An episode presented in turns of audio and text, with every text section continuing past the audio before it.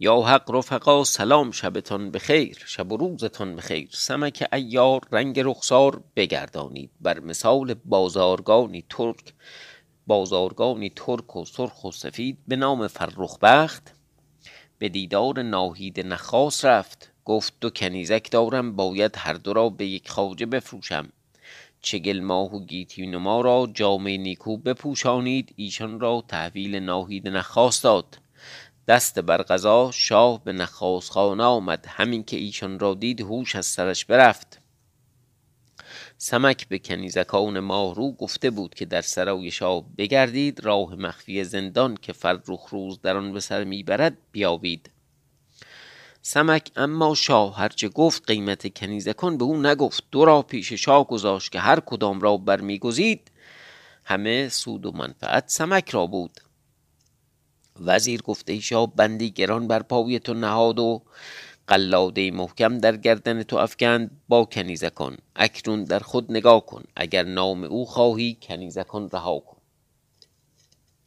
در وقت تو دانی با ایشان و اگر نام نیک خود خواهی بنگر تا چه مقدار به وی خواهی دادن تا ترتیب کنیم و به وی دهیم. شاه سر در پیش افکند زمانی. چون اندیشه تمام کرد سر برآورد و خادمی را فرمود که ایشان را به حجره خاص بر ترتیب ساز تا من بیایم. خادم ایشان را ببرد. با وزیر گفت اندیشه کردم. به هر حال نام نیک خود بهتر می باید نام نیک خود بهتر می باید از آن برادر. خاص از آن دیگری. و پادشاهی و جهانداری را اصل نام نیکوست. و اگر نه آن هیچ نیست. بهتر از نام نیکو در جهان چه باشد؟ مرا باید که نام من به نیکویی در جهان برود. گویند شاه قریب به چندین مال کنیزکی از بازرگانی بخرید. وزیر گفته بزرگوار شاه بنده بدین یاری کند ده خروار اطلس و ممزوج و دیگر گونه جامعه از هر جنس و مشک و کافور و انبر و جواهر بدهد از بهر نام نیکوی شاه. و آنچه فرماید شاه از خزانه به اضافت آن کنیم به بازرگان دهیم و زود می باید شاه گفت ده خروار از خزانه ترتیب کن از آنچه بهتر باید که زر و جواهر بیشتر باشد تا قیمتی برآورد که ده خروار جامه پدید بود که قیمتش چند بود. هرچند که بیشتر باشد پسندیده تر و ما را نامی باشد. این مال ترتیب کردن روز دیگر کس فرستادند پیش فرخ بخت. او را بخواندند آن مال به وی دادند. پنجاه هزار دینار بیش بود و دستی خلعت در سمک بپوشانیدند که هزار دینار زیادت قیمت آن بود. آل مفروض خدمت کرد. گفته بزرگوار شاه گوی مردی و جوان مردی از میدان شاهی تو بردی. نام تو جاودان بدین زنده باشد. پس آن مال به کاروان سرا آورد بنهاد به آهستگی به سرای رئیس شهر می برد. و دایه شروان نیک انجام را از آن مال بسیار بداد که بسیار قصه و رنج کشیده بود و خرج بسیار می کرد از بهر ایشان. از آن جانب شاه غریب آن شب پیش کنیزکان نرفت. روز دیگر به زر دادن به آل مفروض مشغول بود. نیم روز بگذشت. با وزیر گفت برخیز پیش کنیزکان رویم و بنگریم تا خود چون می باید کردن. وزیر رو برچی به خود می‌بری هر دوان رو به حجر نهادند. پیش ایشان آمدند. چون کنیزکان شاه را دیدند برخواستند خدمت کردند. شاه گفت نام شما چیست؟ وزیر گفت ای شاه کنیزک و غلام اگرچه نام اصلی دارند نام آن باشد که شاه ایشان را برنهد. مگر که شاه بدان نام اول ایشان بدان نام اول ایشان را رها کند. شاه قریب رو به چگلما کرد و گفت این بلند بالاتر است نام وی تاج گوهر این دیگر گوهرناز هر دو خدمت کردند. دو تاج بخواست زرین به جواهر مرصع و به ایشان داده و ده تخت جامه و کافور و مشک و انبر ایشان خدمت کردند. شاه بازگشت به بارگاه آمد. خادمی بود نام او جوهر. گفت پیش تاج گوهر. باز رو بگو تا خود را ترتیب کنند که تا چون من ناگاه برسم بر عزم باشند کار ساخته. خادم پیش ایشان آمد. گفت فردا به گرماوه روید سر و تن بشورید خود را آراسته و باساز دارید فردا شب شاه خواهد آمدن. چگل ما چون بشنید؟ گفته لالا فرمان برداریم اما تو را پیش شاه باید رفتن از ما سلام رسانیدن. بگو ما خدمت هیچ مردی نکرده ایم با هیچ کس نشست و خواست ما را نبوده است. باید که ده روز ما را امان دهد و کسی که شاه را بر وی اعتماد باشد از جمله زنان پیش ما فرستد ما از نشست و خواست و خدمت کردن شاه و سخن گفتن و جواب دادن آنچه باید از وی بیاموزیم. تا چون شاه پیش ما آید از ما هیچ در وجود نیاید که شاه را ناخوش افتد. جوهر خادم گفت فرمان بردارم بازگشت. چگل ما گفت ای نیک بخت که توی. دل خوش دار که فردا شب تو را با شاه خلوت خواهد بودن. گیتینو ما گفت ای نیک اختر فردا شب تو را خواهد خلوت بودن. گیتینو ما گفت ای نیک اختر فردا شب تو را خلوت است که اول نام تو بر تو نهاد تاج گوهر یعنی اول تو. و من مسکین از دور می نگرم. از این کاری ما را افتاده است همچون بازی کودکان. شاه قریب بر خود خرم است که ما را در کنار خواهد گرفتن. چگل ما گفت پس چه کند؟ چون ضرب خروار داد و ما را خرید چه کند؟ از بهر دیدن خریده؟ یک دو بار دید تمام. از بهر آنکه با ما خوش باشد و در کار گیرد و بیارامد. گیتینوما گفت مگر خبری به تو آمده که فرخ روز نمانده؟ که اگر بعد از غذای یزدان فرخ روز نمانده باشد به درستی و مد... به درستی مرا معلوم شود در حال خود را بکشم تا هیچ مرد از من مراد نگیرد. آن روز مباد که بیرون از فرخ روز کسی به چشم شهوت به من نگاه تواند کردن. چگل ما گفت ای خواهر به هم برآمدی. فارغ باش که باد تو را به خطا نگاه نیارد کردن. من بازی با تو می‌کنم اما گناه عالم افروز است که ما را با شاه فروخت. اگر شاه بیاید و از ما مراد خواهد تو را به دست وی بازدهم.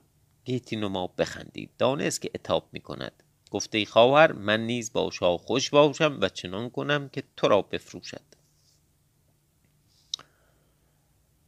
از این معنی هر سخن می‌گفتند. خادم پیش شاه آمد احوال بگفت. شاه گفت روا باشد. ایشان را دستوری دادم تا ده روز کارها بسازند و بدانند و بیاموزند. شاه غریب با خود در اندیشه شد که چه کسی را پیش ایشان فرستد و چه گلماه و گیتی ما در حجره خالی آل مفروض در سرای نیک انجام و رئیس شهر به کارسازی تا چون براید و هو اعلم. آمدیم به حدیث قاطوس و چگونگی احوالها. چون این گوید راوی که چون چگل ماه و گیتی نما و گل بوی گل رخ پنهان از خورشید چاپ برفتند چنان که هیچ کس را احوال ایشان معلوم نبود. روز دیگر چون طلب ایشان کردند با شاه باز گفتند که ایشان پدیدار نیستند.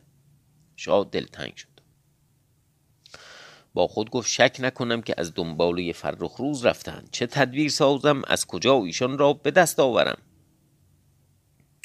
در اندیشه پهلوانان حاضر کرد مشورت کردند. گفته پهلوانان فرخ روز من این جایگاه نیست که در شطران در بند است. با شروان بش دختر قاطوس. روز افسون نیز آنجا گرفتار است و چگل ماه و گیتی نما و گلبو رفتند و ناپدیدار. شک نکنم که به شهر شطران رفتند باشد شک نکنم که به شهر شطران رفته باشند و آل مفروز و ابرک آنجااند و ما این جایگاه باز مانده ایم نه به جایگاهی می‌توانیم گذشت نه دنباله فرخ روز می‌توان گرفت. رأی من چنان اندیشه کرد که امشب تاختن بریم و خود را بر لشکر دشمن زنیم. امید میدارم که همه را قهر کنیم. همگان گفتند ای شاه است. بدان کار مشغول شدند و نشانی غریب ساز کردند. شب در آمد جهان تاریک شد. خورشید چا با لشکری بی اندازه شبیخون برد. چنان که همه را آسوده گرفت. تیغ دست تیغ بر ایشان گشادند. خلقی بسیار هلاک شدند. در میان جنگ روئین پهلوان کشته شد که مست بود و باقی رو به هزیمت نهادند. خب یادتون باشه اینا رو ما تو نامه خوندیم. حالا فهمیدم. اونجا پرسیدم که کی این کشته شد. در واقع اینجا الان فلاشبک زد و اومد و طریق این داستان اینا رو که تعریف کرد گفت چه اتفاقی افتاده. قاطوس با جام و اندکی لشکر به محترقات آمدند. رسول به شاه قریب فرستادند و در شهر محترقات نوشته ها به هر جا فرستادند و لشکر خواستند. رسول از پیش قریب باز آمد نامه بیاورد. قاطوس نامه برخواند احوال خواستاری دختر دید. رو به جام کرد گفت قریب سر غرور دارد. می‌گوید دختر به من ده تا بیایم. مگر می‌داند که دختر من ناپدیدار گشته است؟ بهانه دختر میآورد و اگر نه خود می‌داند که من دختر به وی ندهم. این سخن در میان افکنده است یعنی که گناه از ماست. این مکر ساخته است و دیگر گفته است اگر خورشید چا بیاید کمر خدمت وی بر میان بندم با ما نخواهد بود. دشمن عظیم ما در خانه است. شک نیست که ما را نامه باید نوشتن به قلند پهلوان. قلند بقین یا قلند مثلا نمی‌دونم. که در زمین نقره می باشد. تا او بیاید جواب خورشید چا باز دهد که مردی عظیم پهلوان است. سی هزار مرد جنگی دارد. اگر چون قریب آسی نشود. و ما کارها می سازیم که بیشک خورشید چا زود بیاید.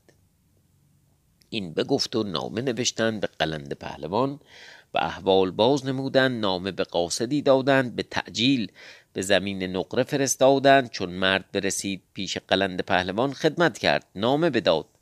قلند نامه بخواند. همه احوال معلوم کرد شکایت بسیار از سمک. پرسید این سمک چگونه مردی است؟ خورشید چا از کجا آمد؟ مرد از آنچه دانست یعنی همون قاصد نامه بر. مرد از آنچه دانست چندی برشمرد. قلند گفت بازگرد چاق قاطوس را بگو که گوش میدار که آمدم با سپاهی گران. جواب خورشید چا باز دهم و دانم که با سمک چه میباید کردن. مرد بازگشت. پیش قاطوس آمد. احوال بگفت. قاطوس خرم شد. بر ترتیب کار می بودند و کار می ساختند تا چون خورشید چا بیاید پیکار بیکار نباشند. قلند از آن جانب ترتیب ساخت. سپاه جمع کرد. سی هزار مرد جنگی رو بران نهاد.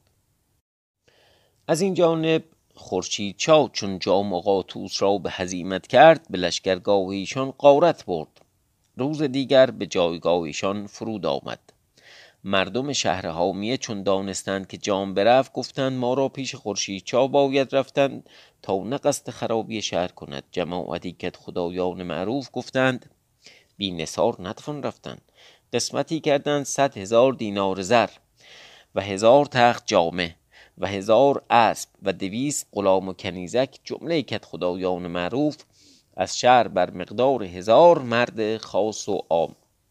فراوان سر و پای برهنه. زنان و مردان پیش کردند رو به لشکرگاه نهادند.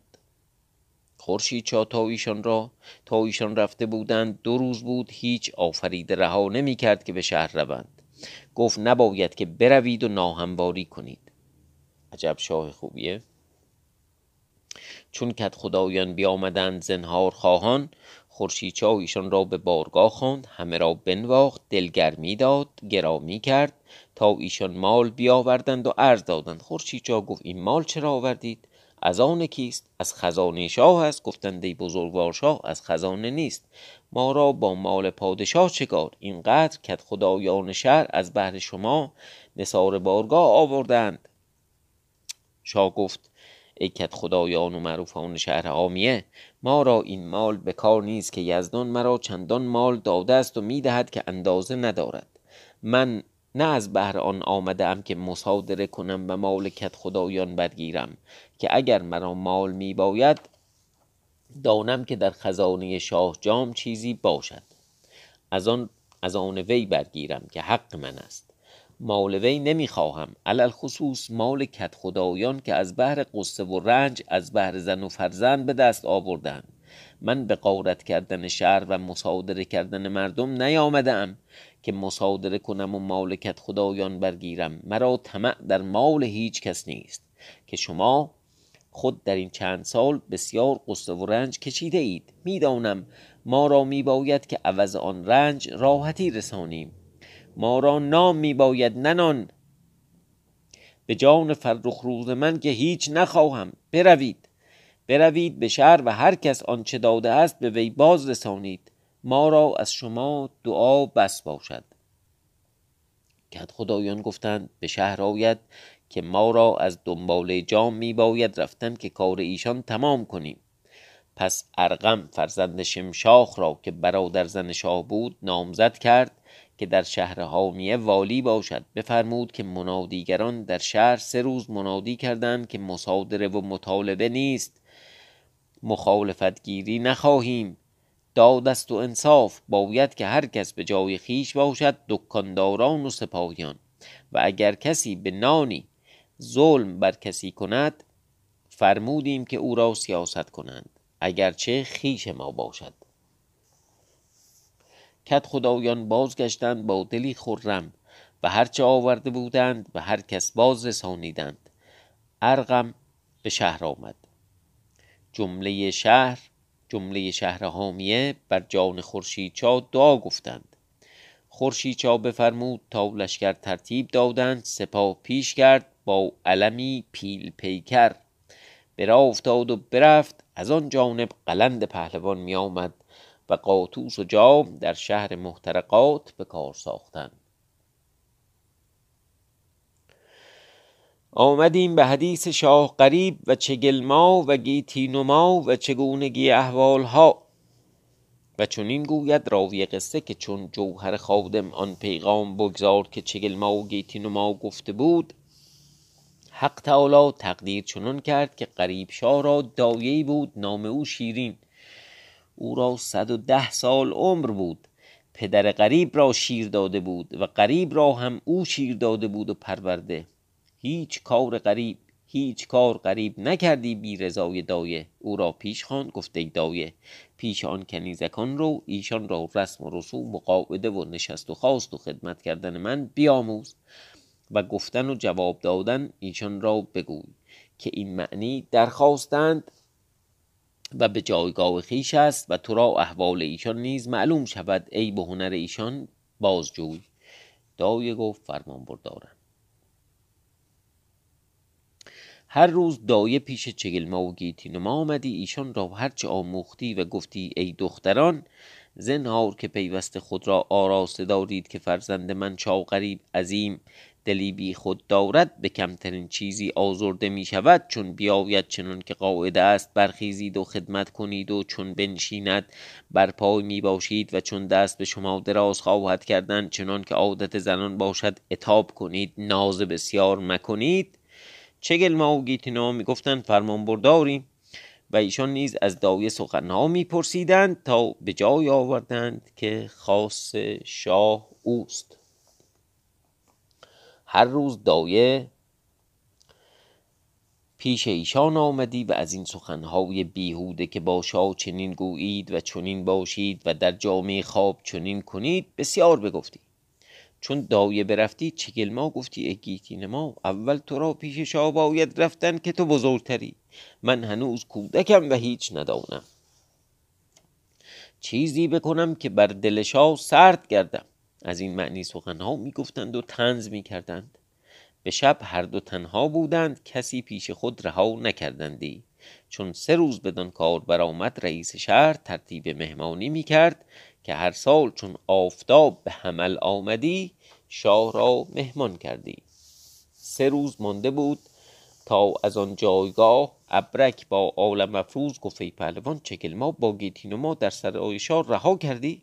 سمک گفت چنین می باید تو این ندانی من چاره این کار می سازم امشب بروم اگر یزدان خواهد با مراد خیش بیرون آیم. چون شب در آمد جهان تاریک شد. آل مفروض گفت یبرک برخیز به سرای شاه رویم. احوال ایشان بنگریم تا به چه رسید. برخواستند روی به راه نهادند پیش سرای شاه آمدند. راجداران و پاسبانان بسیار بودند.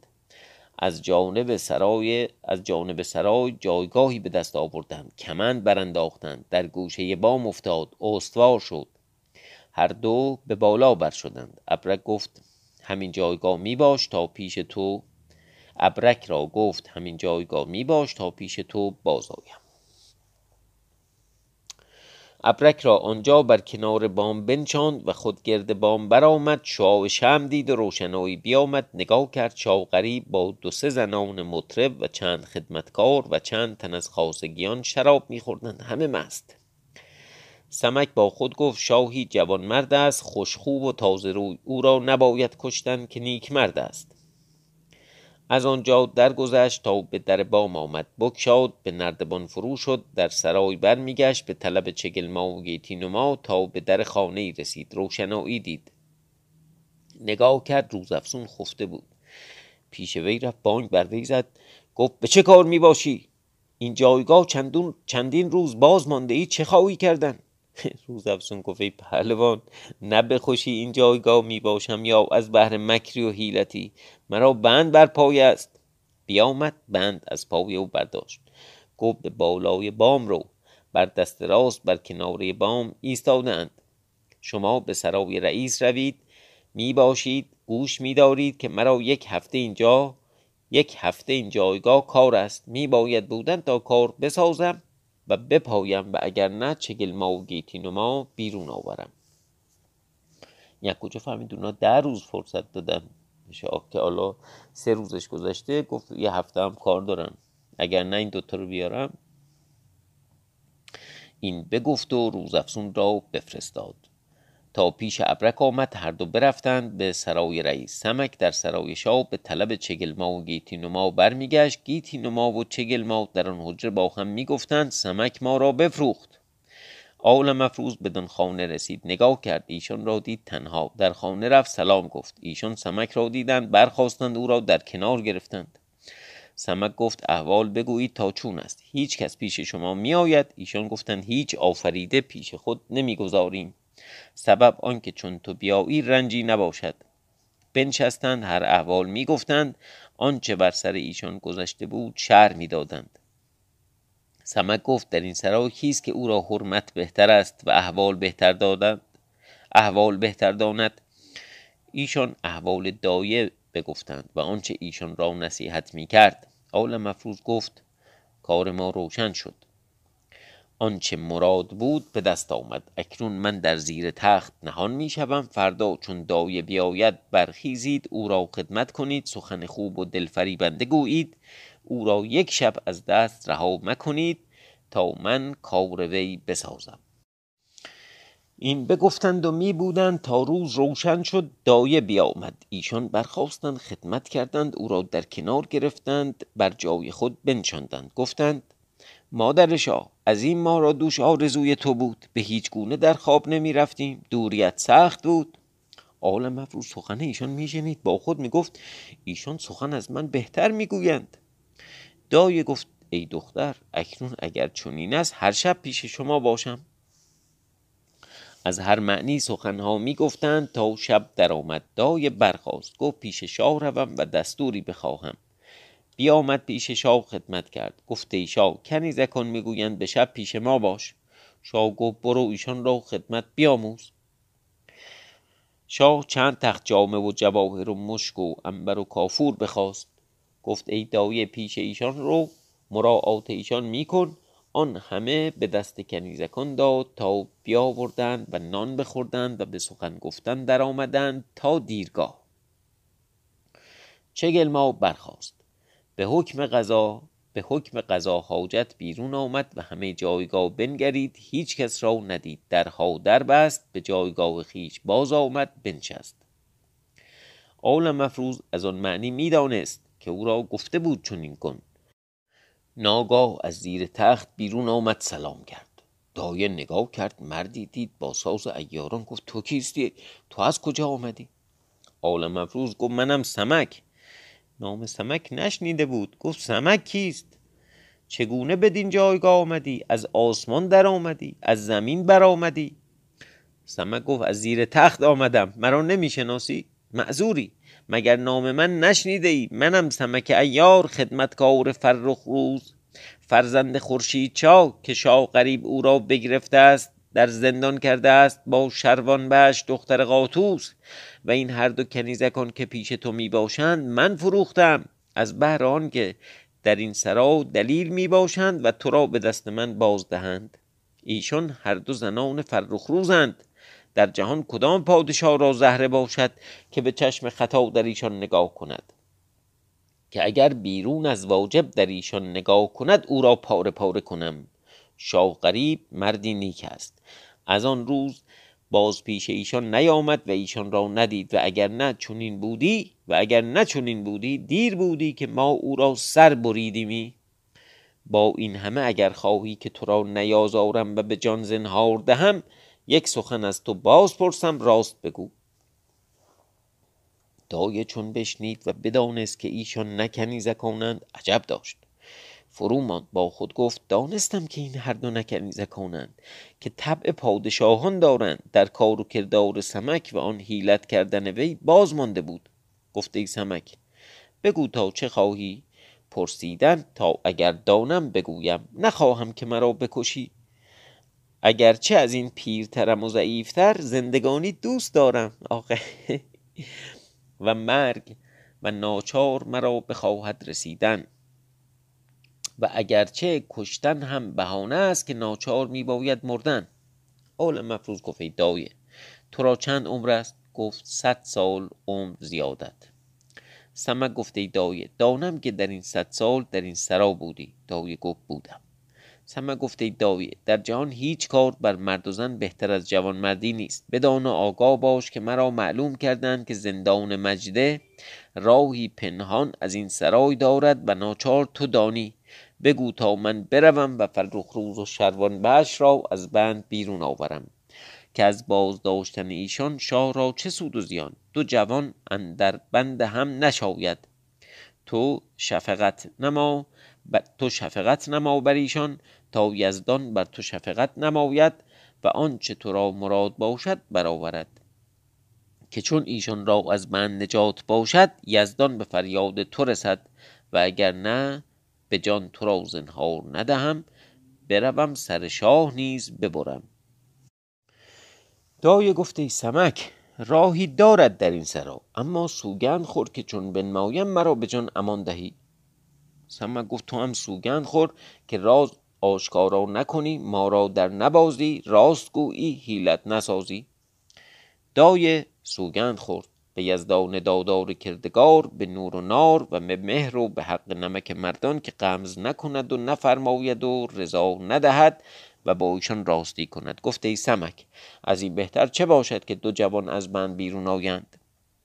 دانم که بر من هیچ کار بهتر از این نرفته است. مرا خود این آرزو بود که این کار را کسی باشد که بکند تا من او را دلیلی کنم که مرا سخت ناخوش آمد که فرزندم شاه قریب ایشان را در بند کرد.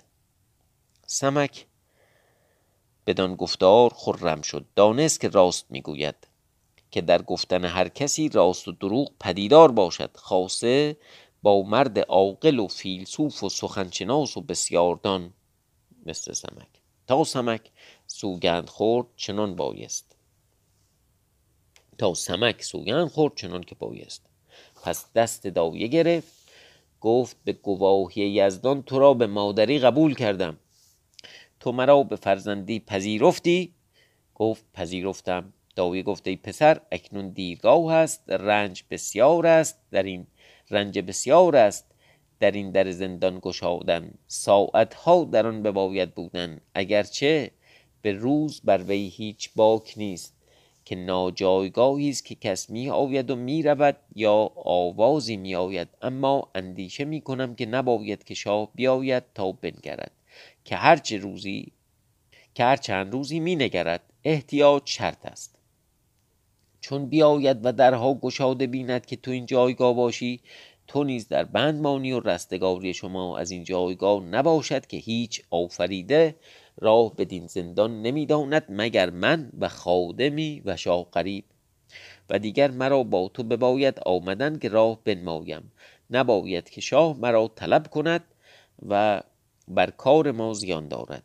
این همه در این کار افتد. ناچار چون ایشان را بیرون آوری چگلما و گیتی را با خود ببری. روز روشن کاری نشاید کردن. تو همین جایگاه می باش تا فردا شب بیایم. تو را به سر راه برم و بگویم که چگونه می باید در زندان گشادن. چون دایه گفت فردا شب سمک گفت فرمان بردارم. این بگفتند و می بودند هر سخنی می گفتند روز روشن شد دایه برفت آل مفروز در زیر تخت پنهان شد. چگل ما و گیتین و ما گفتند ای پهلوان اگر دایه برود و ما را در ببازد ما را غم خود نیست که غم توست در زنان کم عهد و پیمان باشد. مردان هم عهد و وفا نکنند علل خصوص زنان که دایه زنی پیر است از ما بیگانه. بر حال فرزند خود را بهتر باشد که ما را. آل مفروض گفت دای قبض نکند که هر کاری در هر کسی پیداست. من گوهر شناسم هر کس را که بینم و سخن وی بشنوم می‌دانم که در وی چیست. شما دل فارغ دارید. چون دایه پیش شاه شد خدمت کرد و گفته شاه از اقبال توست که دو کنیزک چنین یزدان به تو ارزانی داشت. با جمال و کمال و پاکیزه و عاقل و دانا و خردمند و آهسته و خوش سخن و پسندیده و هنرمند. چندان از تو با ایشان گفتم و امید میدارم که زود ایشان به خدمت تو آیند که شرم دختری دارند. من خود وقت شناسم تا نیکو گستاخ شوند شاه او را دعا گفت. شاه خواست که برود و ایشان را ببیند. با خود گفت نباید که از من بترسند یا شرم زده گردند. تا نیکو آرام گیرند ایشان به من آیند ایشان به من آیند بهتر باشد. بدین سبب از دیدن ایشان باز می تا از گردش فلک شب درآمد. دای رو به حجره نهاد. پیش چگلما و گیتی آمد خدمت کرد. گفت ای آزاد دختران خدمت بر من واجب است. اکنون که صد هزار چون من بیش خدمت کار و کنیزک دارید ایشان را آفرین کردند. ایشان آفرین کردند تا دایه گفته ای سمک برخیز تا برویم که روزگار در این کار برود. فردا شب در خدمتیم. شبتون خوش.